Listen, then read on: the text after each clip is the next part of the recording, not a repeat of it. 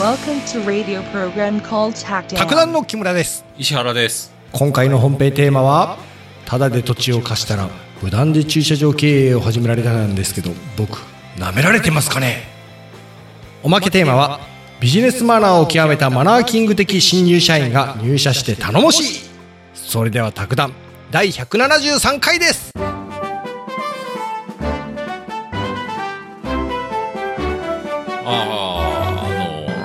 174回です。すいません。あ はい。まあ、174回やっていきます。はーい収録日がね、2023年の、えっ、と、6月4日ですね。うん宅建のね、令和4年に行われた宅建の第6問をやっていくんですけど、はい。えっ、と、テーマとしては、賃貸借と使用貸借っていうことで、うん。使用貸借っていうのは、タダで借りることなんですよ。ああうん、賃貸借っていうのは、毎月いくらとかいう感じなんですけど、うんうんうんうん。ちょっとやっていくと、はい。えっ、と、問題、A を貸主、B を借り主として、うん A 所有の公土地につき、資材置き場とする目的で期間を2年として AB 間で、うん。1番、賃貸借契約を締結した場合と、うん。2番、使用貸借契約を締結した場合に関する次の記述のうち、うん。民法の規定によれば正しいものはどれかと。はあはあ。これ一つポイントとしてね、資材置き場っていうのポイントで、うん建物を所有する目的でっていうのがつくと、うん。あの、民法だけじゃなくて借地借家法が関係してくるんですよ。はあはあでも今回これ資材置き場なんで、うん。建物を使用する目的じゃないんで、うん。うん、この場合は民法だけを考えればいいと。うん。もう早速ややこしい雰囲気が出てくるんですけど、もうでも僕見えましたよ。うん、民法が大原則なんですよね。でも、建物所有になったら借地借家法の方が優先されるんですけど、はい。そういう感じです。で、えっ、と、選択肢の1も行くと、はい。貸主 A は、公土地を借主 B に引き渡す前であれば、うん。えっ、と、1番、賃貸借ですね。賃貸借の場合では、うん。口頭での契約の場合に限り、自由に解除できるのに対し、うん。2番、使用貸借では、うん。書面で契約を締結している場合にも自由に解除できるっていうのが1番。はあのーまだ貸す、貸す約束をしたけど、あ。うん。まだ渡してないと。うん。まだあの、貸主の車とかが止まってると。うん。もうちょっと待ってよと。うん。で、あのーやっぱ貸主が、うん。あ、やっぱもう貸すのやっぱ嫌になって、う。うんん。その時にあの、賃貸借の場合は、うん。口頭での契約に限り自由に解除できるのかって。だから、うん書面で結んでなければ自由に解除できるかっていうのですうんね。で、使用貸借だと書面で結んでても自由に解除できるかっていう説問なんですけど、うん。これ、誤りで、うん。うん、ちょっとひどいですね、これは。ひどいというのがね、うん。まあ、約束してももう、あの、一方的にそう、あの、破れるっていう。破れるっていうことはもちろんないんですよ。ないねう。ん。引き渡しの、まあ、例えば賃貸借の場合、うん。えっと、引き渡しの前であっても、後であっても、うんで、これが口頭でも書面でも、いうん一旦契約したんだから、うん。貸主の方で自由に解除できるっていうことはもちろんないです。はあはあ。うん。で、まあ、借主の側からも不可ですわ。約束してるから。うん。ううん。ん。まあ、やっぱこれ、お金払って借りるっていう契約なんで、うん。うん。うん。もうこれは契約ですわ。うん。うん。うん。で、2番の、ただで借りる場合、うん。書面で契約してなければ、うん。貸主自由に契約解除ですることができるんです。へえ。あの、渡。すまでの間ね。ああ、はあ、はあ、はい。渡すまでの間か。渡すまでの間。うん。もう渡してしもうたらダメなんだな。そうですね。これがね、民法改正でちょっと変わった部分もあるんです。は民法がね、2017年に、の5月に成立して、2020年4月に民法改正されて、うんこ、れ120年ぶりの抜本改正だったんです。うん。改正前の民法だとね、うん。目的物を渡したのが、使用貸借の成立要件とされてたんですよ。うん。うん。うん。ただで貸す場合はね。はい。だから使用貸借はそういうのね、用物契約って言うんですけど、ほう。双方で合意して目的物を引き渡して初めて契約が成立するってされてたんですよ。前の民法では。うんうん、でも民法改正して、うんいや、それだとやっぱあんまりだよねっていうことで、うん、あ、の、ただで貸す使用貸借の場合でも、うん。契約を濁性契約にしようっていうことになって、は濁性契約っていうのは、い。うん。あの、当事者双方で合意したらもう契約が成立するよっていうことなんですよ。物を渡してなくても。はあ、はあ、はあ、はあ。なるほどな。あの、契約が終了したら返還することが借り主の義務ですよっていうのを明明確にしてるんですよ。うーん。一応条文いくとね、うん。593条ですわ。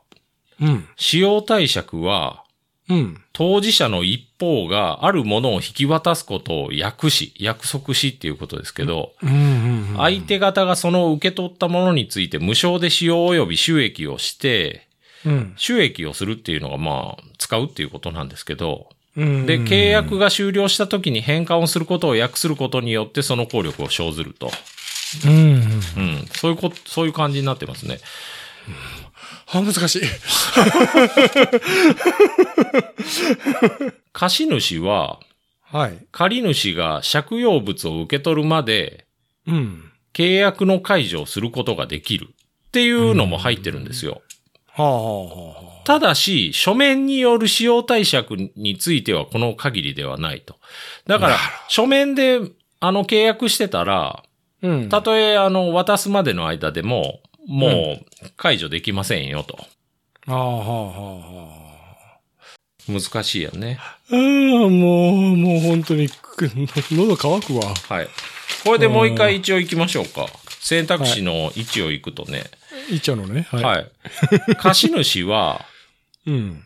公土地を借り主に引き渡す前であれば、うん。賃貸借では口頭の契約の場合に限り自由に解除できるのに対し、うん。使用貸借では書面で契約を締結している場合も自由に解除できる。丸か×か。石原さん、これ、はい。罰だね。×ですね。うん。はい。まあ。正解です。選択肢の2行きましょうか。えーっとね、2はね、天体の問題ですね。あの他の人に貸すっていう、借りたやつをさらに貸すっていう問題ですけど、また貸しっすか？また貸しですね。えーっやと、べえ、やべえっすね。借主 B は、うん。賃貸借では、うん。貸主の承諾がなければ、うん。公土地を適法に転退することはできないが、うん。使用貸借では、うん。貸主の承諾がなくても、うん。公土地を適法に転退することができるっていう問題で。ただで借りてる分は、うん。あのー貸主の承諾なくても、うん。勝手に貸してもいいのかっていう話なんですけど、うん。うん。これは誤りです。あ、これ誤りだ。誤りです。ああのーまでも確かそうだよね。確かにそうですよね。あのーうん木村さんが僕にタダで貸してくれて、うんまあ、僕だから貸してくれたっていうのあるのに、うん。なんか見に行ったら全然知らないやつが使ってたと。うんうん。これやっぱ、あの、不安ですよね。これ、あの、賃貸借の場合はもう、明確に禁止です。ああ、なるほどね。はい。で、使用貸借の場合でも禁止です。なる。あの、これ思ってんだけどさ、はい。あれだよね、貸し、例えばそれを無理やりこう貸してさ、はい。で、借りた人たちがたくさんいてね、はい。で、その人がお金払うじゃん。うんうんほいで、そいつがドローンするが。うん。うん。そしたらさ、でも借り取る人がおるわけじゃん、現に。はいはいはいはい。いやそしたらはいすっげえ、あの、あの、もうやめてくれとか言え、うんなかなか難しい状態そりゃ陥ね、知らないや人がね、いや、うん金払ったからとか言われたらね。ね。ねえ。あのーまず、ち賃貸借の場合の無断転貸の話なんですけど、はい。響法律事務所に記事があって、うん。あのー不動、不動産賃貸のトラブルの一つに、無断転貸がありますよと。はうん。でね、民法の612条で、あ。うん。これ賃貸借の場合なんですけど、うん。賃借人は借りる方ですね。うん。賃貸人の承諾を得なければ、その賃借権を譲り渡し、または賃借物を転貸することができないと。まあ禁止されてますね、もう完全うん。うん。うに。ん。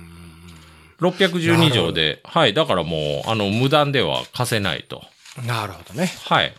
まあそうだうね。ん、まあそれだけですね。オッケー。はい。で、もう一個。これ分かりやすかったな。はい。うんもう一個、えっ、と、使用貸借の場合。はい。これ、金子総合法律事務所の記事で、はい。えっ、と、これもね、条文いくとね、うん。これ使用貸借ね。借り主は貸主の承諾を得なければ、うん。第三者に借用物の使用または収益をさせることができないと。だからまあまあ禁止ですね。なるほどね。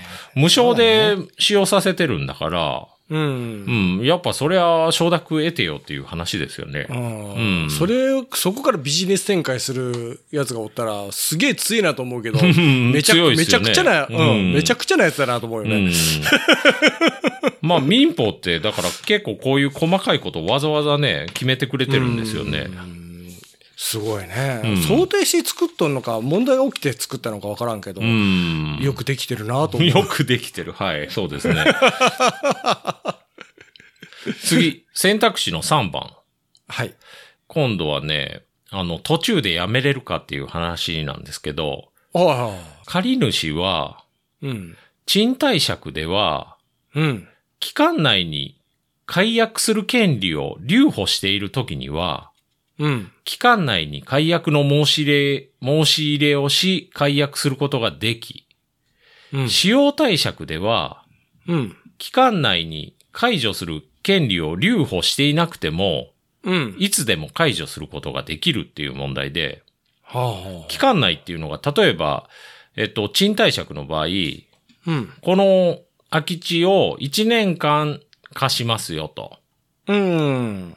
1年間借りますよという契約してるんですよね。うん。で、その契約の中に、期間内に解約する権利っていうのを留保してる場合っていうのが、はただし、借り主は、あ。うん。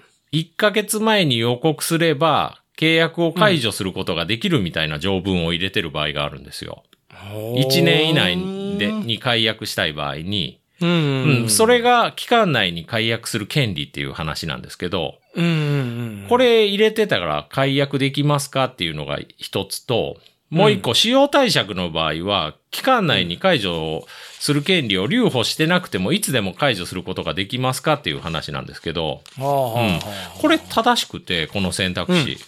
あ。うん。あの、どっちも正しいこと言ってます。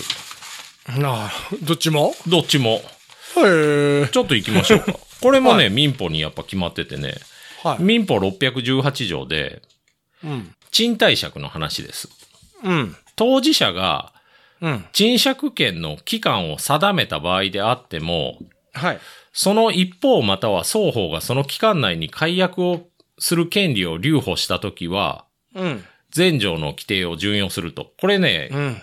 あの、賃貸借の契約書でね、これ全日本不動産協会が作ってるやつなんですけど、うん。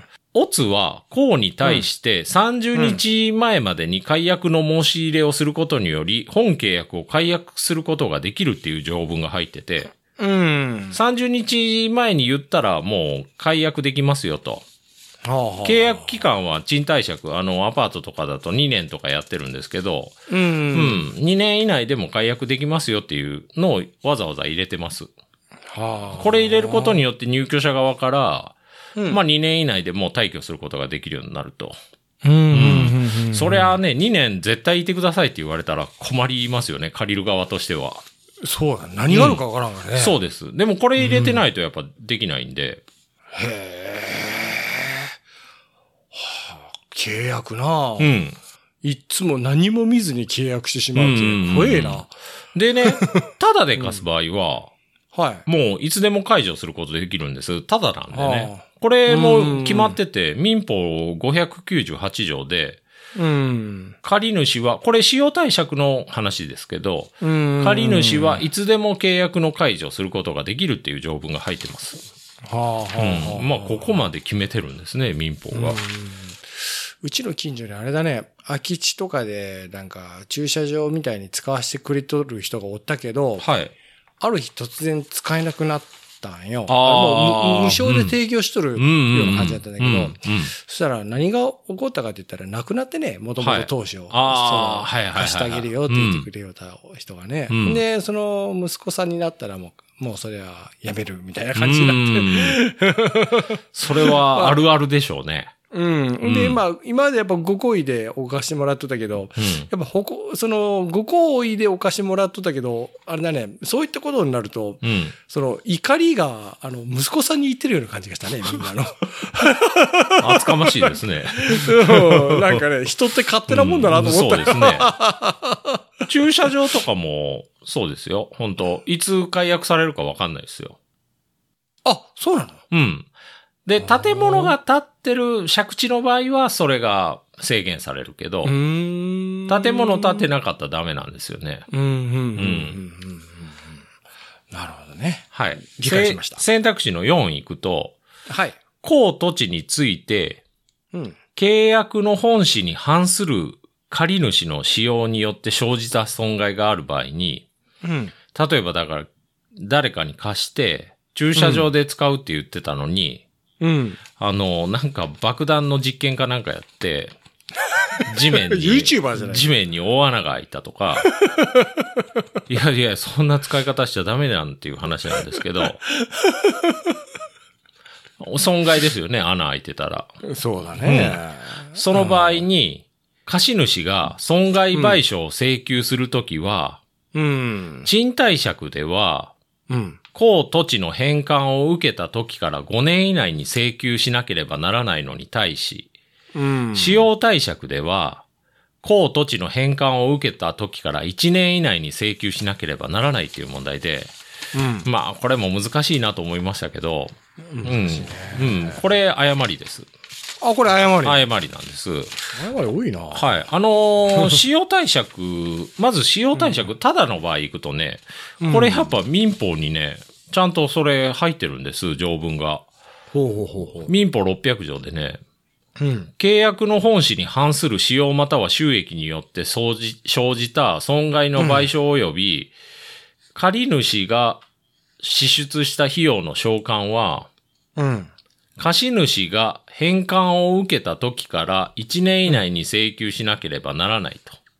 うん。これ、ただの場合は1年以内に、えっ、と、返してから1年以内に請求してくださいよということなんですよ。はあはあはあはちゃんと1年って決まってるんですね。あ。うんう。うんん。で、これがね、賃貸借に行くとどういうふうに書いてあるかっていうと、うん。賃貸借の場合は、うん。597条1項、第599条第1項及び第2項並びに600条の規定は、うん。賃貸借について準用するって書いてあるんですよ。うんうんうん。これどういうことかっていうと、うん。あのー600条っていうのがさっきの使用貸借の話なんですけど、うん。使用貸借と一緒ですよっていうことなんですよ。ああ。ということは、1年なんですよ、やっぱり。うん。損害賠償の請求するときは、貸したやつが帰ってきてから1年以内にしてくださいよっていうのが、うん。これ使用貸借でも、賃貸借でも一緒ですよっていうことですね。うん。だから、せ、説問だとね、あの、賃貸借の場合5年とか書いてあったけど、う。うんん。あの、あれ、はじめ社長って知ってる ?YouTuber はい。が、あの、結局、今はなんか、家を買ったらしいんだけど、うん。家を買う前に、あの、借家でいろんな実験をしよったらしいんよ。はい。で、もうボロボロなって借う家。ん。です、その退、退去してから結局その直すのに、なんかすっげえ金がかかったらしくて。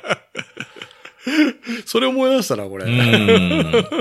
うん。さっきの爆弾使ってとかね。はいはいはいはいはいはい。面白いな。だいぶ、そうしたら、まあちゃんと直したんでしょうね。それを見て、金ないやつが同じようなことをやると困りますよね。いや、ほんまうね。ん。はじめ社長とかなら金持ってるからもちろん直せるんだろうけど、うーん。それの真似事でね、むちゃくちゃされてお金もないってなるとちょっと困りま、ちょっと困るというか、だいぶ困りますね。そうだね。うん大家とか不動産会社、まあ、お大家が泣くような形になるのかいやー、そりゃ泣くというか、もちろん請求するでしょうね。うんたまにほら、でも、そういった請求する世界ってさ、うん結局、金がも、金を持ってないやつが一番強いみたいな感じうになるよね。ん。で、そのリスクを補うために、やっぱ保証会社とか、あと保険もあるから、ああ、なるほどね。結局でもそこら辺の費用負担するのって借り主なんでね。ああ、はあ、はあ。あ、最初に出すんかなそうそうそうそうそう。そうか、そうか。うん。はい。まあ、そういう感じですね。だからこれちょっと、まあ難しいですね。この使用貸借と賃貸借の比較の説明を、説問なんですけど。うねん。これ、あれ、その、結局、例えば、ゲームを貸すっていう行為。ああ、はいはいはい。ああ、これもあれなんかなあの、そういう感覚的にそれに当てはまるんかね。そうでしょうね、結局ね。うん。例えばね、僕が、いくらかのお金を払ってゲーム借りてたら、それ途中で返してよって言われても、うん。それは納得いかないけど、無料の場合はね、うんまあ途中で返してよって言われたら、まあまあしょうがねえなって思いますもんね。なるほどね。うん。わかりやすいね。うん。はい。じゃあ、はいこれでおまけに行きたいと思います。はい。えーっとね、ビズヒッツっていうところの記事で、はい。あの、ビジネスマナーについての記事なんですけど、ああ。ビジネスマナーで不要だと思うビジネスマナーのランキングっていうのを取ってるんですね。これすっげえ頭はまりそうなんか。うん。あのーまあ、ビジネスマナーって、はい。仕事を円滑に進める役割ってもちろんあるんですよ。そうだね。ただ一方で、で細かすぎるビジネスマナーは本当に必要なのかなとか、はいはいはい。あと正直面倒だなと思うことも多いと。そうだね。生産的ではない行動ってわりかし多いなと思うよ。うんでこれアンケート取ったらやっぱね自信ありますかっていうアンケートまず取ったんですよそうしたらね自信あるとか多少あるっていうのがね50%ぐらいで、うん。あんまりないとか全くないがやっぱ50%ぐらいなんですねほあ、そうだね。だって、あ、もしかしたらこれが当てはまるかも、あれがあって。ううんん。わい、しかもあの、多いんよな、なんかそういった。うんあのビジネスマナーを知らずに恥ずかしい思いをしたことがありますかっていうアンケートでも、はいやっぱ28%ぐらいの人がうん。あるとああ、はあ、はあ、はあの敬語を使おうとしたあまり変な日本語になってしまって相手から笑われたとか、あるある。うん、名詞をどっちから出すのか分かんなくて恥ずかしい思いしたとかああ、出し方ね。あとし新入社員の頃にあの上座に座ってしまったとかはいはいはいはい。あるあるある。ただその一方でねやっぱあの不要だと思うビジネスマナーありますかっていうアアンケートを取ったらはあは70%ぐらいの人があると、あ。あうあ。なんだなんじゃ。ん、これ1位がねうん。名刺交換の所作。これね名刺交換はねなんかあるんですよ、いろいろマナーが。いや、あるね。ある。うん。あのーお互い同時にやるやつとかあるんですよ。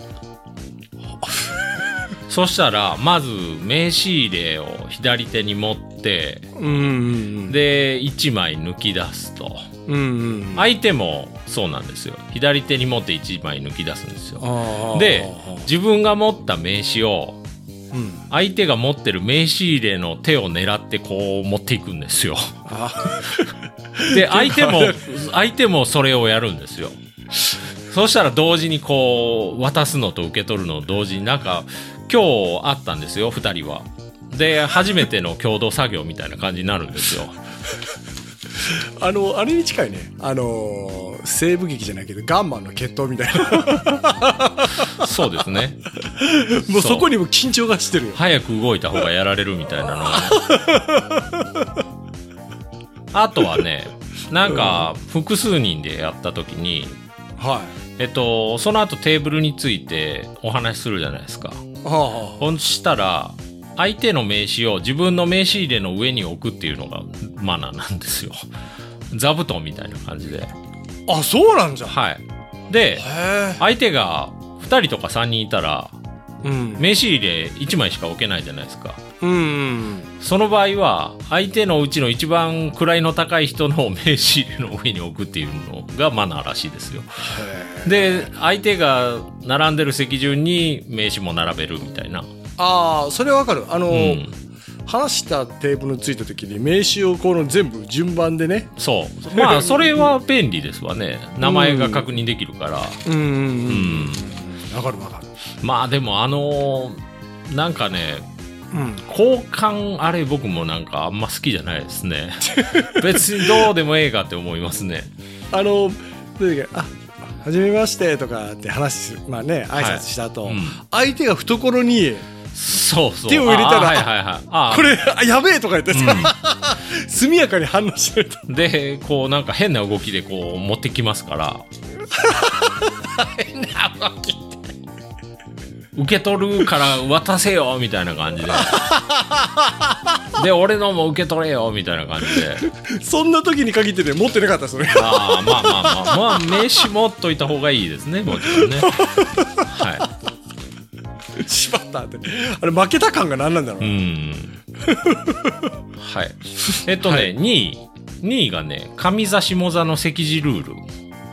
ああまあこれはね確かもうでもなくなりつつある文化かもしれんなただ、エレベーターの席次とかあるんですよ。らしいね、うん。タクシーとかね。ねえ本当あれああタクシーね で、難しいですよ、あれ。あの、入り口から遠い席が上座っていうのが基本なんですけど、うんえっと、そしたら、窓際が上座じゃないですか、基本。はあはあはあでも、景色のいいとこだったら、窓際下座とかあるんですよ。景色、ああの、その前の方が景色見えるから、入入り口に近い方が景色見やすかったりしたら、うん。うん。うん。うん。うん。うん。うん。まあね確かにね,、うね。まああの上座に座ってもらってあの下座に座っているみん。なの顔が見れるような状態にするっていうのが大事だから、うん。なるほどね IT メディアビジネスオンラインの記事で、はい Zoom に上座はあるのかっていう記事あってもう、で、これ、 Zoom でね、あの、新機能がついて、はいカスタムギャラリービューっていう機能で、あこれ、参加者の表示順を並び替えできると。へで、これが便利だっていうことで、あの、偉い人、上座に表示できるから便利っていうことで、物議かもしてると。はで、前からなんかね、部長とか役員を上座に表示させたいっていう、ズームマナーが話題になってたと。あはあで、これ、アップデートでこういう機能ついたから、うん。あの、喜んでる人もいるけど、うん。あの、いや、これでまたよくわかんないマナー増えちゃうじゃんっていうふうに嘆いてる人もいると。うーん。でえ結局相手に伝わるんだねそれって。あの、全員そういう表示順にできるんでしょうね。へえなるほど。でじゃあ上の方に来るんだね。で、これ、 Zoom の日本法人に、うんあの、聞いたと、これってやっぱ上座問題に対応した機能なんですかと。はそしたら、あの、 Zoom としては、いはいうんあのーそういう上座とかいうのは想定してないと。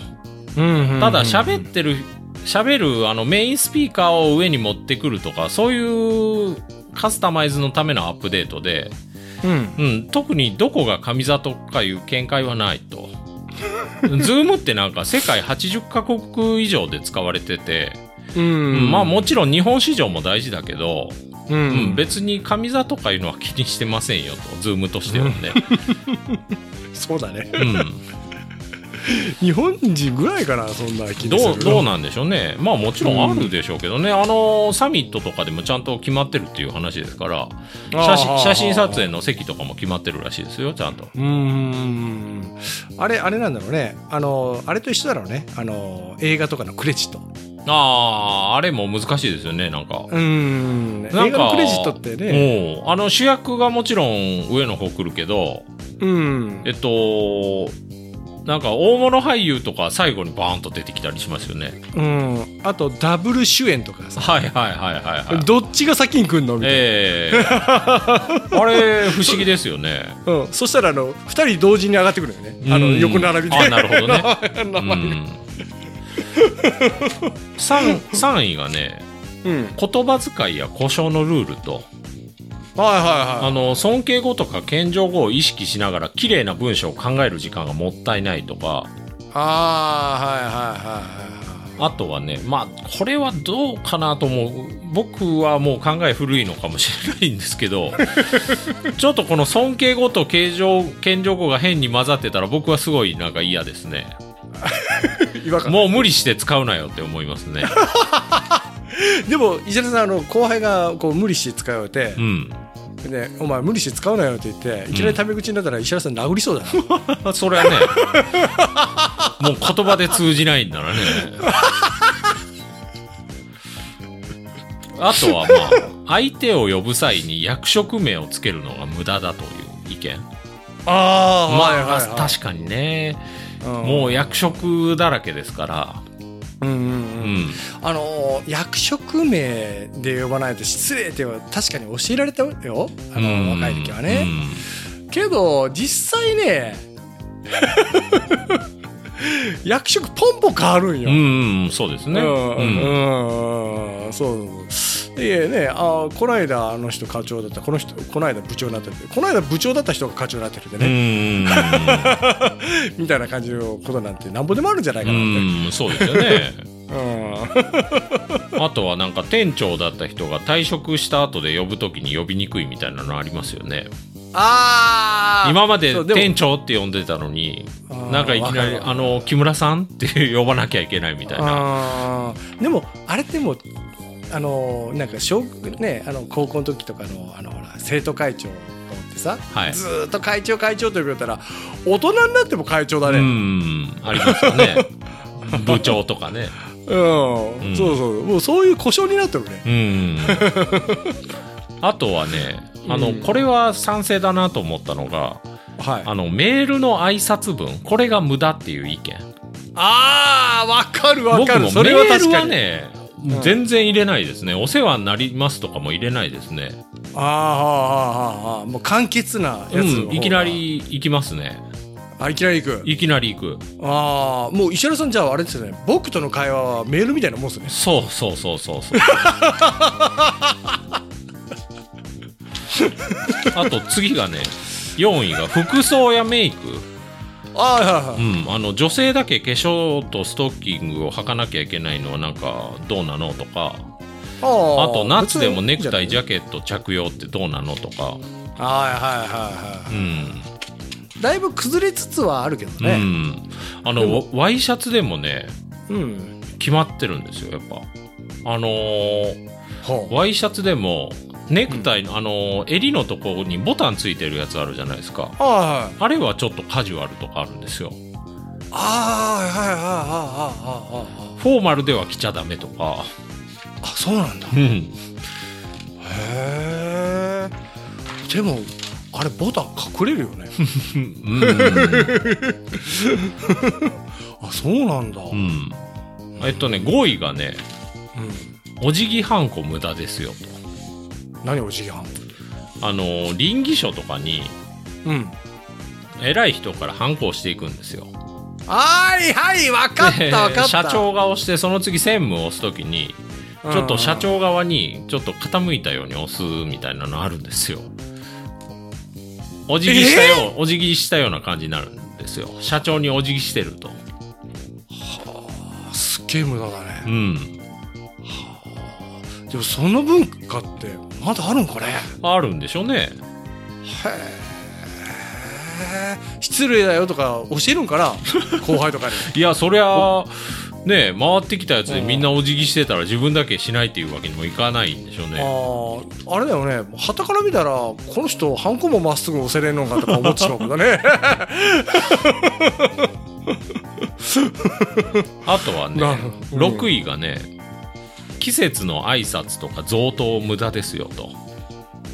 ああはいはいはい。だいぶ廃れつつある文化だね。うん。うんうんうんまあね。あとうん7位がね。うんうん。もらったら嬉しいけどね。うん。7位お酒の席でのマナー。これはねアホらしいのありますよ。あ何何？あの瓶ビール注ぐ時ははい。ラベルを上にするっていうマナーあるんですよああこれも習ったわ。あとなんか空いてるグラスの人がいたらお酌しなきゃいけないみたいな。ああはあはあはああれもあれだよね、うん。あのもう挨拶みたいになってるね、うん。結局それがね、うん。あのどうぞどうぞとか言って、ちょっとだけ入れてありがとうございますとか言って、うん。とかね。なんかなんかそういう挨拶だよもうあれ。無駄だよね。乾杯の時もあの目上の人よりグラスを低めに出すとかあったり。石原さんなんかもうめっちゃこぼれるような勢いであげるが。あのーあれ注いでもらうのとか嫌いですね。ああもう手弱でいきたいですね。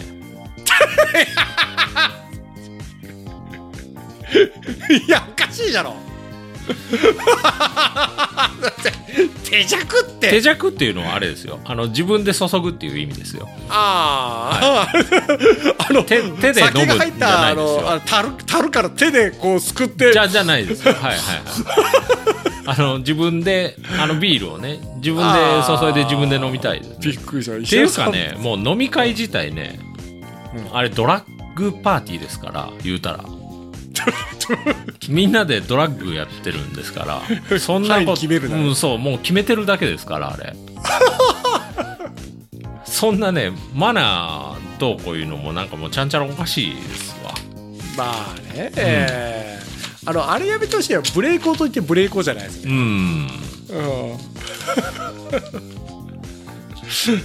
うん。だから例えばねはい。マリファナパーティーではい。君の吸い方はなってないとかうん。そういうのと一緒ですから。例えがすげえわ。いやさまあなもう似たようなもんですから。ほんま。違法か違法じゃないかだけの話 いやめそこ大きいけうん、あの君のコカインの吸い方全然ダメだとか。あダメだよ、うん。そうそれじゃちょっと決まんないよみたいな。あ もっと勢いよくいかない。そうそうそうそう。こうもうちょっと机の上にこう綺麗に一列に並べたやつをシュッと吸わなきゃダメだみたいな。うん。右の鼻の穴なって。そうそうそう。必ず左右を交互に吸わなきゃいけないとかを言ってるのと一緒ですから。まあまあいいいいですけど。全然違う。はい。いやほん本質的には飲み会はあの本当そうですよ。みんなで、えそうなんだみんなで決めてるんですよあれは。決めてんだ。決めてる。ああなるほどね。はい。い脳みそアルコールどっぷりつけてどっぷりつけて。で あのなんかねその辺で吐いてるやつとかいますからあれはねやばいですよ本当に。あのどういうかねあの職場の同僚とこう飲み会を行って、はい。まあ、僕僕お酒飲まないからあれだけど、あのそしたらね入ってる人いたらさはい。あのやっぱ職場と全然違うじゃん。はい。なんか一気になんかどういったかなあの距離感縮まらん？なんか こう大丈夫って背中さ割と割と酒飲んだ後にカジュアルに吐くじゃないですか、ああ僕もねあの車で測れたこととかありますよ、はいはいはい。うんただね人間吐くってよっぽどですから、まあね、はい。だからやばいですよね。その、ああ、木村君吐いてるとかいうノリになるじゃないですか、酒飲んでる時って。飲み飲みすぎないよ、みたいな。いや、でも、まあまあやばい状況ですから、あれ。あうん。あと、千鳥足で歩いてるのも、うん酒飲んで千鳥足で歩いてたら、まあなんか、なんかあったかい感じで見ますけど、あれ、あれがね、コカインやって千鳥足で歩いてたらめちゃくちゃやばい感じになりますから、でもね、本質的には一緒なんですよ。ただ、それが違法か違法じゃないかっていうのを僕らが決めてるだけで、そのラインを聞いてあれ、んあの、生物として見たら似たようなもんですから、まあまあね、はい。両両そうそう。だから、だから、だから、いや、ココカインだとやばいって思うじゃないですか、僕ら。うん。ね、もちろうん。ん。それを、アルコールではそんなにやばく思わないっていう方がやばいと思うんですよ、僕。まあね、はい。それは確かにね。ね。あのーそうなんですよ。それは。な、うん。合法になったらいきなりやばくないのっていう話じゃないですか。うん結局その線引きは確かにあの法律だもんねそうそうそうそうそう。うんでも実際どっちも体には悪いもんねそう。そうなんですよ。アルコールで、だから吐いてるのとかも相当やばいと思うんですよ。うん僕あのあれですねあの知人がのお父さんがうん。結局お酒飲んで、うん。あの排水溝で挟まって死んでましたねへああだからああそうアルコールで簡単に人死ぬんだと思いましたねあの時はねそう。だからその確かに石原さんの言うように、え。うん。それ合法か合法かじゃないかで、うん。アルコールも飲みすぎれば完全に毒だなと思いました。僕らはねアルコールに対してものすごいあったかいんですよ、気持ちが。なんか知らんけど、確かにね。優しいんですよ、うん。ちょっと飲むぐらいは薬だよみたいなね、そうそうそうそうそうう。ん。わかるわかる、そうでなんか別に酔っ払ったサラリーマンとか歩いてても、うん。そんな気にしないけどうんうんあれ決めた人なんですよあれはもう。う ん決めてるんだ。決めてるんですよ。ネクタイを頭に巻いて。そうそうそう。あれやばいんですよ。上機嫌っていうの、なるほどうな、ん、ものすごく寛容なんですよ僕ら。それに対して。だからね、まあ確かにね。あのそういう風な刷り込みあるんだろうなと思ってね。うんうんうん。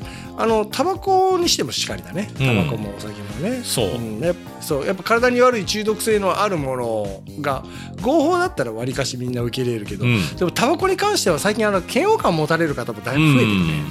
うん。ねえ。タバコはテレビ CM とか今禁止になってますから、あそういえばみんな？うん、もうだいぶ前から。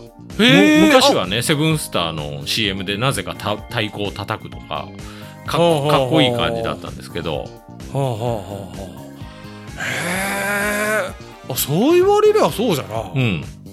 なんかずーっと前にゴールデンパッドかなんかの CM が面白かったのを覚えてるけどそういえばミンは？うん。へえあれだいぶ違う思いますけどねあ CM する線で？もうあの未成年者の喫煙率とかの影響も。なるほどな。あの酒の CM とかもそれは影響相当あると思いますね。あーはいはいはいはいはいわかるわかる、うん。確かに、ね、やっぱ明るい CM 多いしなんか昔の CM でさ「お前と一緒に飲みたかったんだよ」とか言って、そう子供と一緒に飲むやつね、ええ子供が二十歳になったら飲むの当たり前みたいな雰囲気でね。ああれね、うん。あの結局それがあすごい素敵なことだな、うん。みたいなあれ親子で決めてるだけですから、本当。いや、本当ですよ。ほんまに。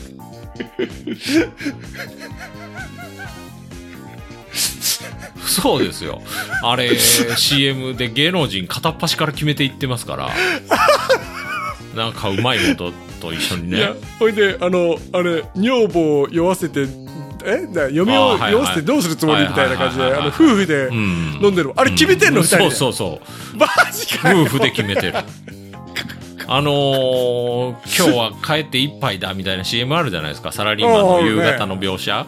うんあれももう決めるのが楽しみで仕方ないみたいな。あじゃあジャンキー、ジャンキーなんですよ。うんもう帰ったら今日そう。あの決めるぜってそう。言ってるんだそうなんですよ。ああそういう捉ええ方した方がいいですね。俺はうんもう帰ったら正常な状態じゃないぞそう。もう今からそわそわしてるっていう話ですから。あれあれ禁断症状出てんだろそうそうそう。それは完全にそうですよ。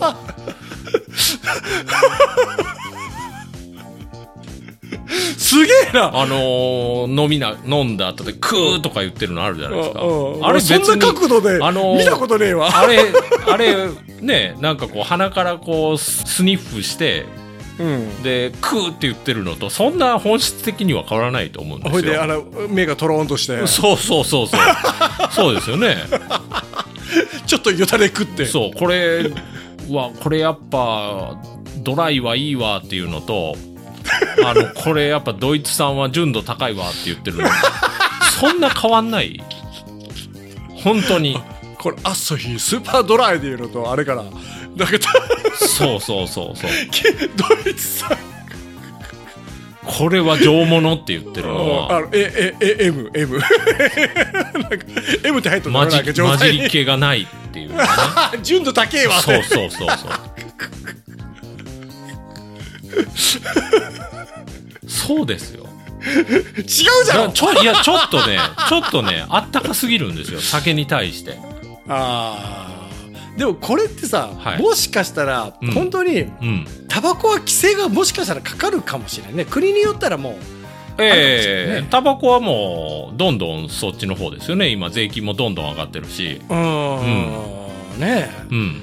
えで実際税金がこうあれだろ？上がれば上がるほどき あのやめていく人って増えていくんだろ？そう思いますね。うんまあちょっとなんか話がちょっとそれすぎたんですけどね。いやき決めるっていう話がさ、うん。これであのおまけ終わりです。終わりかい。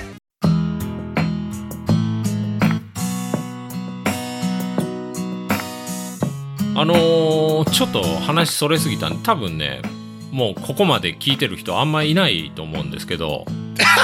あ もう脱落しまくってる。そうそうそうそうそうだからもうあのここ今聞いてる人はコアの中のコアだそう。だからお願いがあってね。あのーはい。ここまで聞いてる方は、はい。えっと評価をねまたお願いします。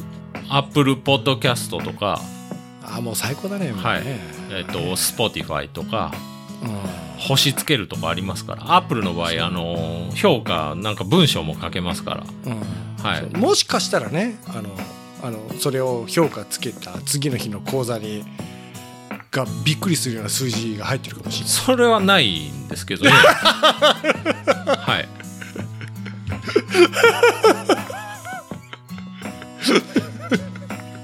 すいません。そうここまで聞かれてる方はそれをぜひお願いしますあとはあのオープン LINE のオープンチャットもあるんであれもメンバーだけ入ってもらえるとね暖かくなるんで、やってない方もいると思うんで。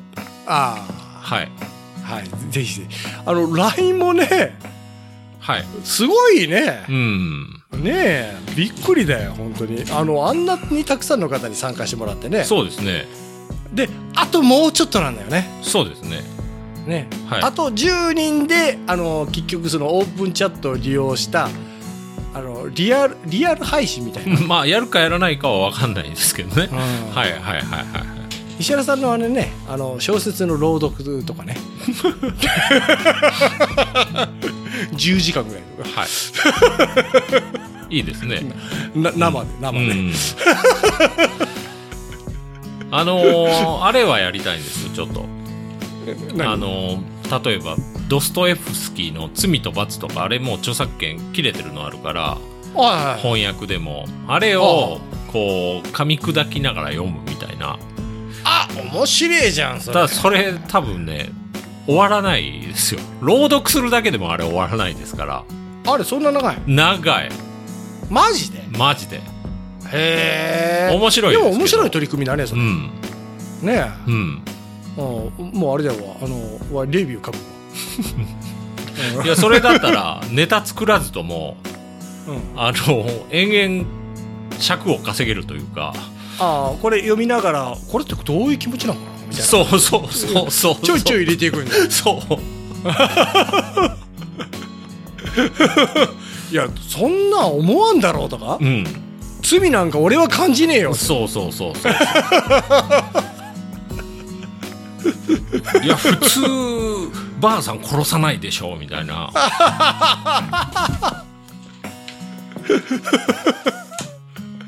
読んだことねえから分からんけど、うん。それで罪を感じてしまうとそうそうそうそうそう。ああで罪を感じることが罰になるって感じなうん。まあ、読んだらいいですよ、そりゃ。読まねえよ、漫画もいっぱい出てますから。ああ手塚治虫とかかも書いてますから罪とはい罰はいはい。うん。あ手塚治虫はすごいうね、ん。ねえ。あの本当に仏教に対しての解釈というか、うん。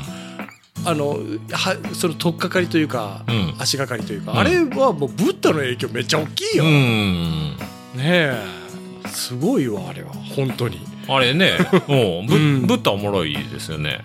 うん、うん。あの真理っていう言葉の意味うん。を考えさせられた漫画、うん。本当はい本当。はい。じゃあ終わりです。はい。終わり？はい。あもうじゃあ閉めちゃいますよ。今回もお聞きいただきありがとうございました。皆様からのお便りをお待ちしています。配信予定とお便りの宛先はホームページでご確認ください。では次回もポッドキャストでお会いしましょう。さよなら。さよなら。